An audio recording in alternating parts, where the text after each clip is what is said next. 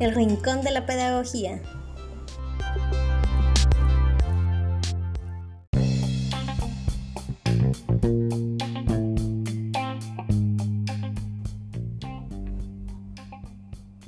Hola, me da mucho gusto saludarlos. Bienvenidos al programa El Rincón de la Pedagogía. Mi nombre es Fanny Castillo y en este primer episodio platicaremos sobre qué es el método Montessori, abarcando en esta primera parte dos de sus cuatro principales características. Así que comencemos.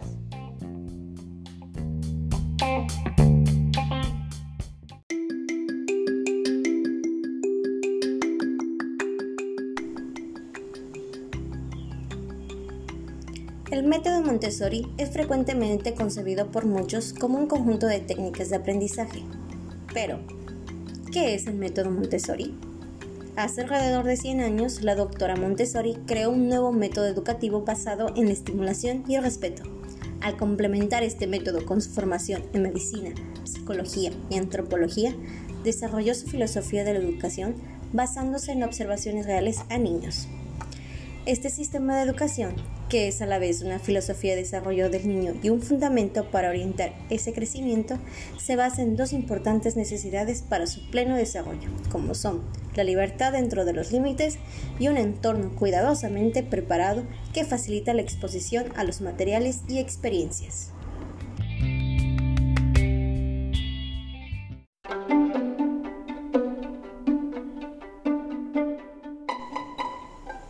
La primera característica de este método es sobre el enfoque integral del niño. Esta característica establece como el objetivo principal de un programa Montessori es el de ayudar a que cada niño alcance su máximo potencial en todos los ámbitos de la vida. Estas actividades promueven el desarrollo de habilidades sociales, el crecimiento emocional y la coordinación física, así como la preparación cognitiva para los futuros esfuerzos académicos. El método Montessori permite que el niño experimente la alegría de aprender, proporcionando el tiempo para disfrutar de este proceso y asegura el desarrollo de su autoestima, dando así las experiencias a través de las cuales los niños crean sus propios conocimientos y los prepara para lo que le ofrece la vida. Montessori descubrió que los niños pasan por fases de interés y curiosidad, que ella dominaba periodos sensibles. La doctora Montessori describe la mente del niño desde el momento del nacimiento hasta los 6 años de edad como la mente absorbente. Es justo esta etapa que un niño tiene una tremenda capacidad de aprender y asimilar el mundo que le rodea, sin esfuerzo consciente. Durante este tiempo, los niños son particularmente receptivos a ciertos estímulos externos, un guía Montessori reconoce y se aprovecha de estas etapas muy perceptivas a través de la introducción de los materiales y las actividades que estas están especialmente diseñadas para estimularle, pero esto se platicará en otro momento.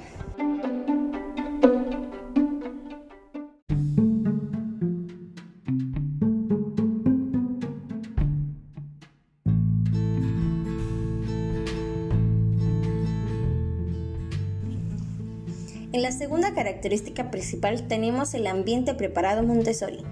Claro, para que el aprendizaje autodirigido tenga lugar, todo el ambiente de aprendizaje, aula, materiales y entorno social debe ser de apoyo para el niño. Todo salón Montessori está diseñado para permitir que el niño llegue a ser independiente.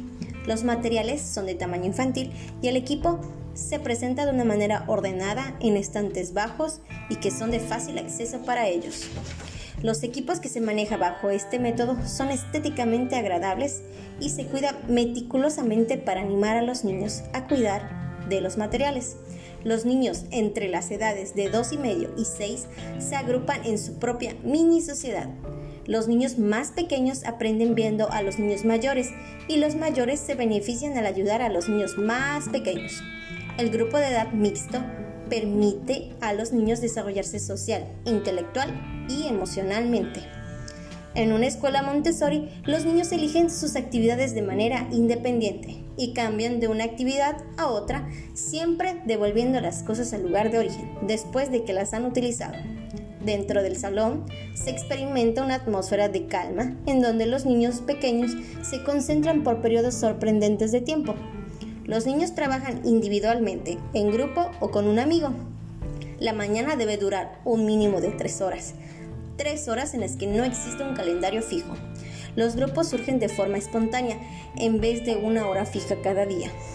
María Montessori observó que este periodo ilimitado de tiempo era esencial para que los niños desarrollen el tipo de concentración que se ve cuando un niño se involucra con algo que es esencial para su desarrollo.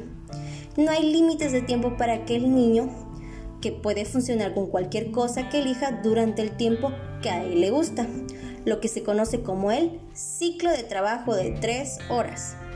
En conclusión, con estas dos primeras características, en un salón de clases Montessori tiene un concurrido ambiente productivo donde la alegría y el respeto abundan. Dentro de este entorno enriquecido, la libertad, la responsabilidad y el desarrollo social e intelectual florece de manera espontánea. Si lo que se busca es una educación diferente a la que tradicionalmente nos han dado, esta es una buena opción. Desde mi punto de vista, pienso que los niños deberían ser lo más independientes y autónomos posibles, solidarios, empáticos, que lleguen a poder resolver los conflictos de forma civilizada y que amen lo que hacen. Cada día, los niños tienen menos infancia o esta es completamente diferente a la que deberían tener. Deberían ser felices, vivir el momento, sin prisas y sin agobios, disfrutando de su familia y de la naturaleza.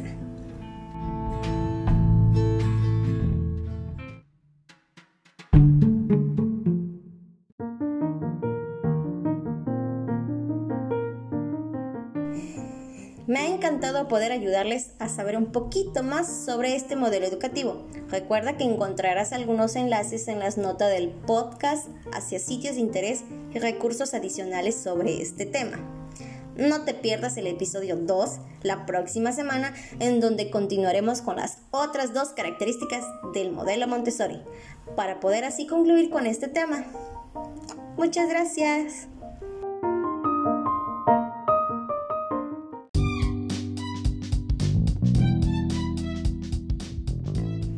Gracias por escucharnos. El Rincón de la Pedagogía.